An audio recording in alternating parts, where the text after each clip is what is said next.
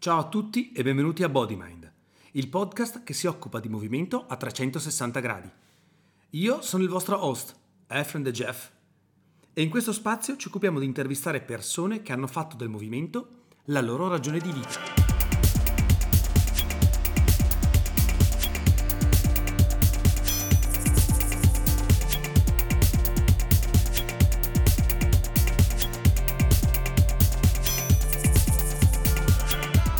L'ospite di oggi è il, il, mio amico Nicola Scarmagnani di Controvento, che è un uomo che io definirei, come dicono gli americani, eh, larger than life, cioè uno che eh, sa fare tante cose, le fa tutte bene. Lui non sarà chiaramente d'accordo perché è uno che fa l'umile e dirà che non è così, ma invece è così.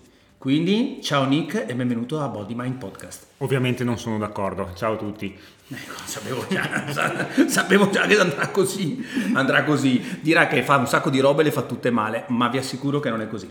Quindi Nick, eh, per quelli che non ti conoscono, eh, peccato per voi, eh, fai una piccola presentazione così eh, illuminiamo le menti degli stolti. Ok, allora io sono sostanzialmente un ragioniere mancato eh, come molti di noi. Eccolo qua. Eccolo qua. Esattamente. E ho fatto tutto nella vita tranne che fare ragioniere sostanzialmente.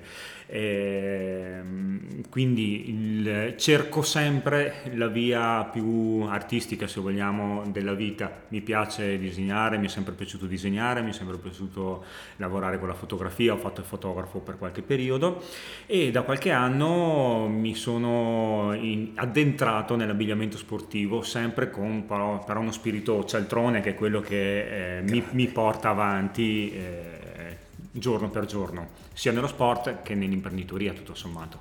Io dovrei fare un censimento e capire quanta gente nata negli anni 70 ha fatto ragioneria e poi non ha fatto il ragioniere, perché io sono uno di questi eh, un nostro comune, un comune conoscenza, un comune amico Nando De Bortoli è un ragioniere. Ah, sì? Eh, sì, anche lui, anche lui arriva dal Pindemonte, che per chi ci ascolta è una scuola eh, di Verona sostanzialmente, che era super frequentata soprattutto negli anni 80 e 90 e ha formato eh, numerosissimi ragionieri che poi non hanno fatto i ragionieri. E, ma questa cosa dello sport, in realtà, cioè l'imprenditoria sportiva è l'ultimo tassello di un percorso lunghissimo in realtà. Cioè, qual è stato il tuo primo approccio all'attività sportiva? Ma in realtà neanche così lungo, ad essere sincero, perché io sono uno sportivo tardivo. Eh, sono sempre stato abbastanza pigro tutto sommato, un po' di palestra, giocavo a pallavolo, mi piaceva il windsurf, sono sempre saltato da uno sport all'altro con molta eh, nonchalance. Eh, in realtà ho cominciato a 40 anni, quindi 8 anni fa, quasi 9, a correre per controllare un peso che ormai era fuori, fuori misura e, e, niente, mi sono reso conto che da lì a qualche giorno stavo meglio, mi sentivo bene e dopo sai quando entri in quei giri lì gli amici sono devastanti. Ma perché non fai una mezza maratona? Ma perché non fai una maratona? Ma potresti fare triathlon? Ma sai nuotare? Beh sì, insomma. Ma sai andare in bici? Ma sì, ce l'ho la bici, insomma. Allora sei pronto per fare triathlon e allora fai uno sprint, fai un olimpico, fai mezzo Ironman, fai un Ironman, fai un Ironman in stream. E insomma, dal divano all'Ironman sono passati due anni circa. Incre- incredibile. Scusa, ma adesso io sto pensando alle persone che conosco che hanno fatto l'Ironman. Eh, allora, per preparare un Ironman comunque, al di là che uno possa arrivare anche ultimo all'interno di una competizione, ma per preparare un Ironman bisogna dedicare tantissimo tempo alla preparazione e tu comunque al di là dell'imprenditoria in campo sportivo hai comunque anche un altro lavoro, giusto? Cioè hai comunque due allora, attività. Io ho un sacco di lavori, nel senso che ho un'azienda di famiglia, ho controvento, ho una moglie, ho due figli, sono tutti lavori ovviamente, certo. alcuni remunerativi, alcuni no. Altri meno. Eh, sì, eh, ci vorrà tempo, è vero, però tutto sommato, eh, fatto come eh, lo faccio io e come lo fanno molti amici, eh, richiede impegno, richiede costanza, però non siamo dei professionisti, quindi cosa succede? Succede che ti alleni in pausa pranzo, succede che magari vai a nuotare in pausa pranzo, fai una corsa la sera, Ovviamente devi avere una famiglia condiscendente, cosa che non hanno tutti. Certo, o una famiglia che si appassiona alle tue passioni o che le condivide in qualche modo. Infatti la mia fortuna maggiore è stata questa, è stata eh, avere, anzi iniziare il percorso tutto sommato mh, parallelamente a mia moglie che significa che quando si usciva in bici non c'era nessuno che ti diceva eh torna per pranzo perché ora era pronta, che significa che nessuno ti insultava se quell'uscita in bici durava un'ora, un'ora e mezza più del, del, previsto perché quando si esce in bici si sa quando si esce, non si sa mai quando si entra, la foratura, il giro più lungo, l'amico, scusate, l'amico che arriva in ritardo. Quindi eh, non avere dei limiti da questo punto di vista è l'80% della, del risultato. All'interno del tuo percorso sportivo, eh, qual è stata eh, a parer tuo l'impresa eh, più clamorosa? Cioè, tra le cose che hai già fatto, nel bene e nel male? Beh, oddio, eh, iniziare. Iniziare perché quando tu non riesci a correre per 500 metri consecutivamente eh, non ti viene voglia di correre e questo è sempre stato il mio limite. Eh, ho cominciato a correre correndo in compagnia, correndo con gli amici eh, che mi hanno fatto superare questo primo gradino e dopodiché il resto tutto sommato viene un po' da sé. Eh, certo devi avere la compagnia giusta se vogliamo metterla così. Ok. Questo è per dire, eh, per chi ci sta ascoltando ovviamente, che um, allora non disperate, iniziare è sempre probabilmente la parte più dura. Magari fare l'Ironman non dico che sia la parte più semplice, ma è comunque meno difficile magari di fare i primi 500 metri. Questa è una storia che eh, si ritrova anche in un sacco di libri che parlano magari di ultramaratone, di ultrarunners, che iniziano proprio intorno ai 40 anni. Di solito succede così, forse a un certo sì. punto a quell'età sblocchi qualcosa a livello di potenziale o capisci che eh, la vita è altro mm. e, e, ed è una storia abbastanza comune. Io avevo letto un libro di era Jeff Carnazes forse, che anche lui un, è un ultramaratoneta che ha fatto delle imprese assurde, un, un, tipo un ragazzo di origine greca e americano però. E, e anche lui era partito a un certo punto stufo dello stress da lavoro, di una vita complicata sotto tutti gli aspetti ed era semplicemente, aveva allungato la strada per arrivare a casa ed era andato a correre per... Solo che quella volta lì è iniziato a correre per tipo tre ore, è tornato a casa morto ovviamente perché non era assolutamente allenato, ma da lì ha... Ehm, sbloccato qualcosa che poi lo ha portato ad essere l'atleta, l'atleta che poi è diventato. Ma io ritengo tutto sommato che lo sport di endurance, uno sport di fatica, di resistenza, sia più adatto a, a noi anziani.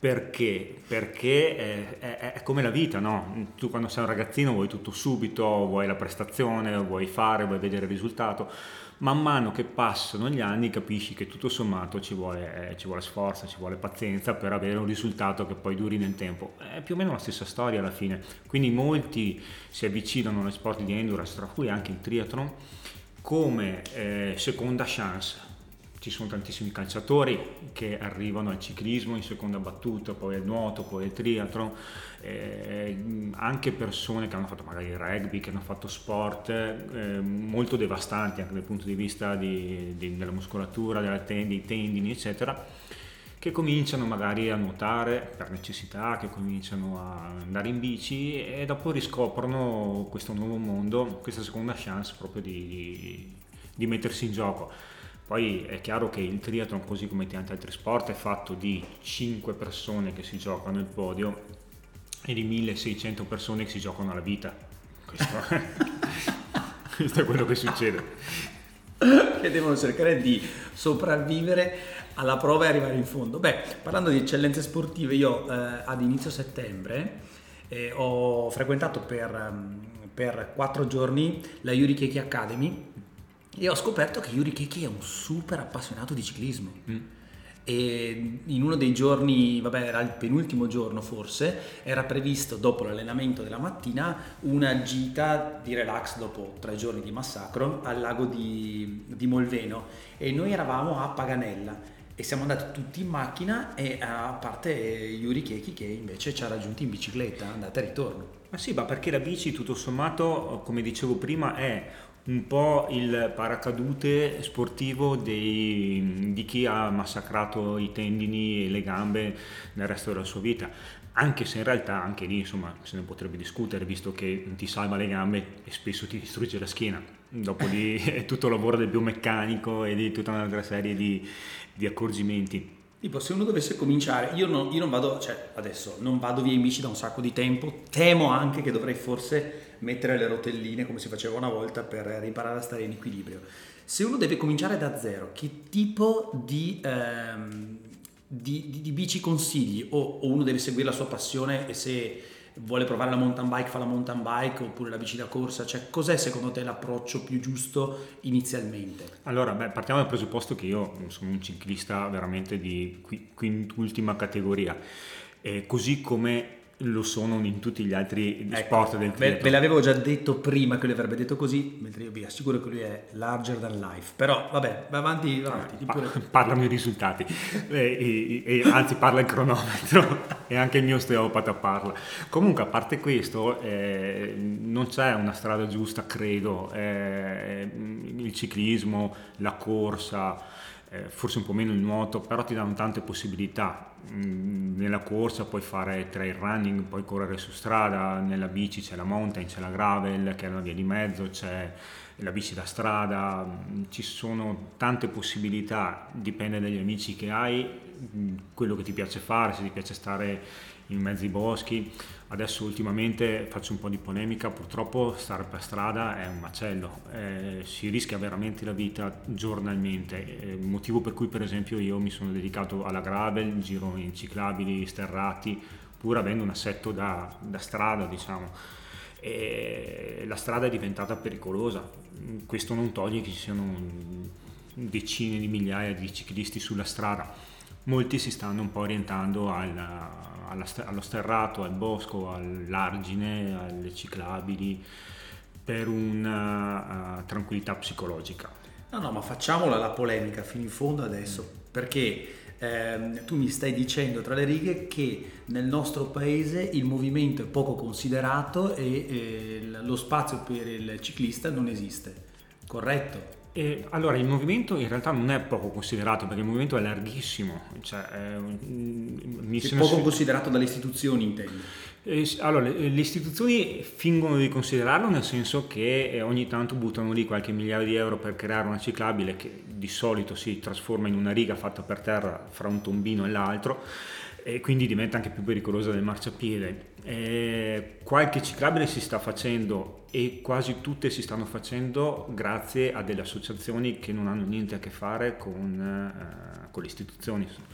Eh, il problema eh, secondo me non è neanche di, delle istituzioni, il problema è che non, non, riesco a capire bene perché, ma si è instaurata una guerra fra l'automobilista e il ciclista e chi non è mai andato in bici o, o chi ci va poco eh, ritiene che pass- sorpassarti a 5 cm tutto sommato se non ti tocco non succede niente. Non è esattamente così, c'è lo spostamento d'aria oppure mi posso spostare io sempre per i tombini di qui sopra. Quindi eh, spostarsi per strada è molto rischioso e eh, la cosa peggiore è che oltre alla disattenzione dell'automobilista e io sono un automobilista c'è anche una componente di astio. Tu stai andando in bici, quindi ti stai divertendo, io sto lavorando, devo passarti, ho fretta, devo andare, devo andare io.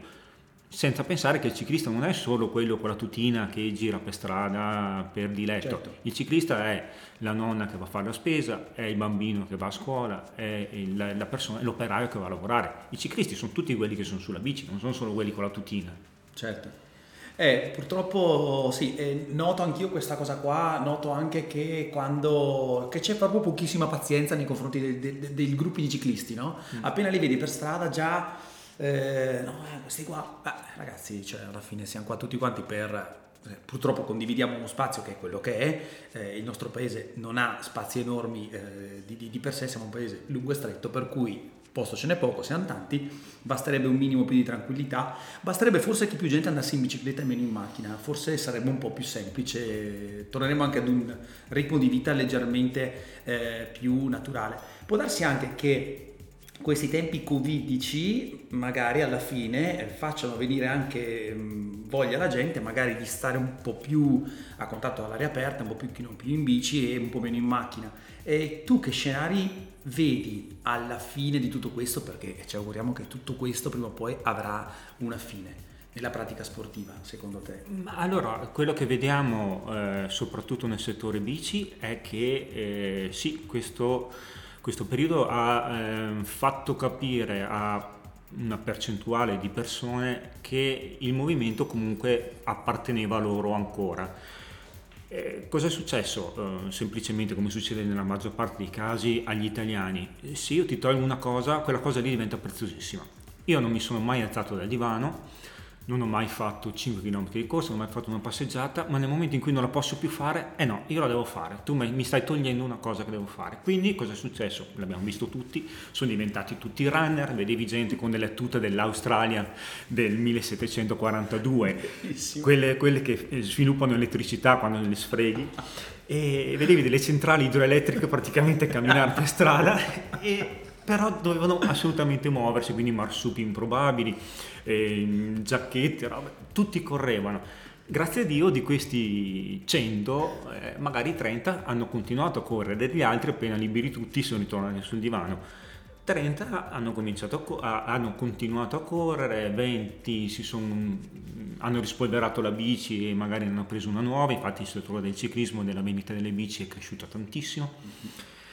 Quindi sì, insomma, qualcosa di buono l'ha fatto. Ma, quindi, Ma, sempre con quel gioco lì del te lo tolgo e allora diventa, diventa prezioso. giusto? Quindi, eh beh, eh, allora possiamo dire che, eh, venendo anche alla, alla, alla tua azienda, eh, che magari una percentuale di questi che hanno ricominciato e che poi sono rimasti con la tuta dell'Australian, senza nulla togliere all'Australian. No, no, io, io adoro tutta l'Australian. Eh. Degli anni 90 che produceva energia elettrica, è possibile che una percentuale di questi poi si sia anche riversata sul sito di Controvento per prendere qualcosa di un po' più attuale da indossare durante la pratica sportiva.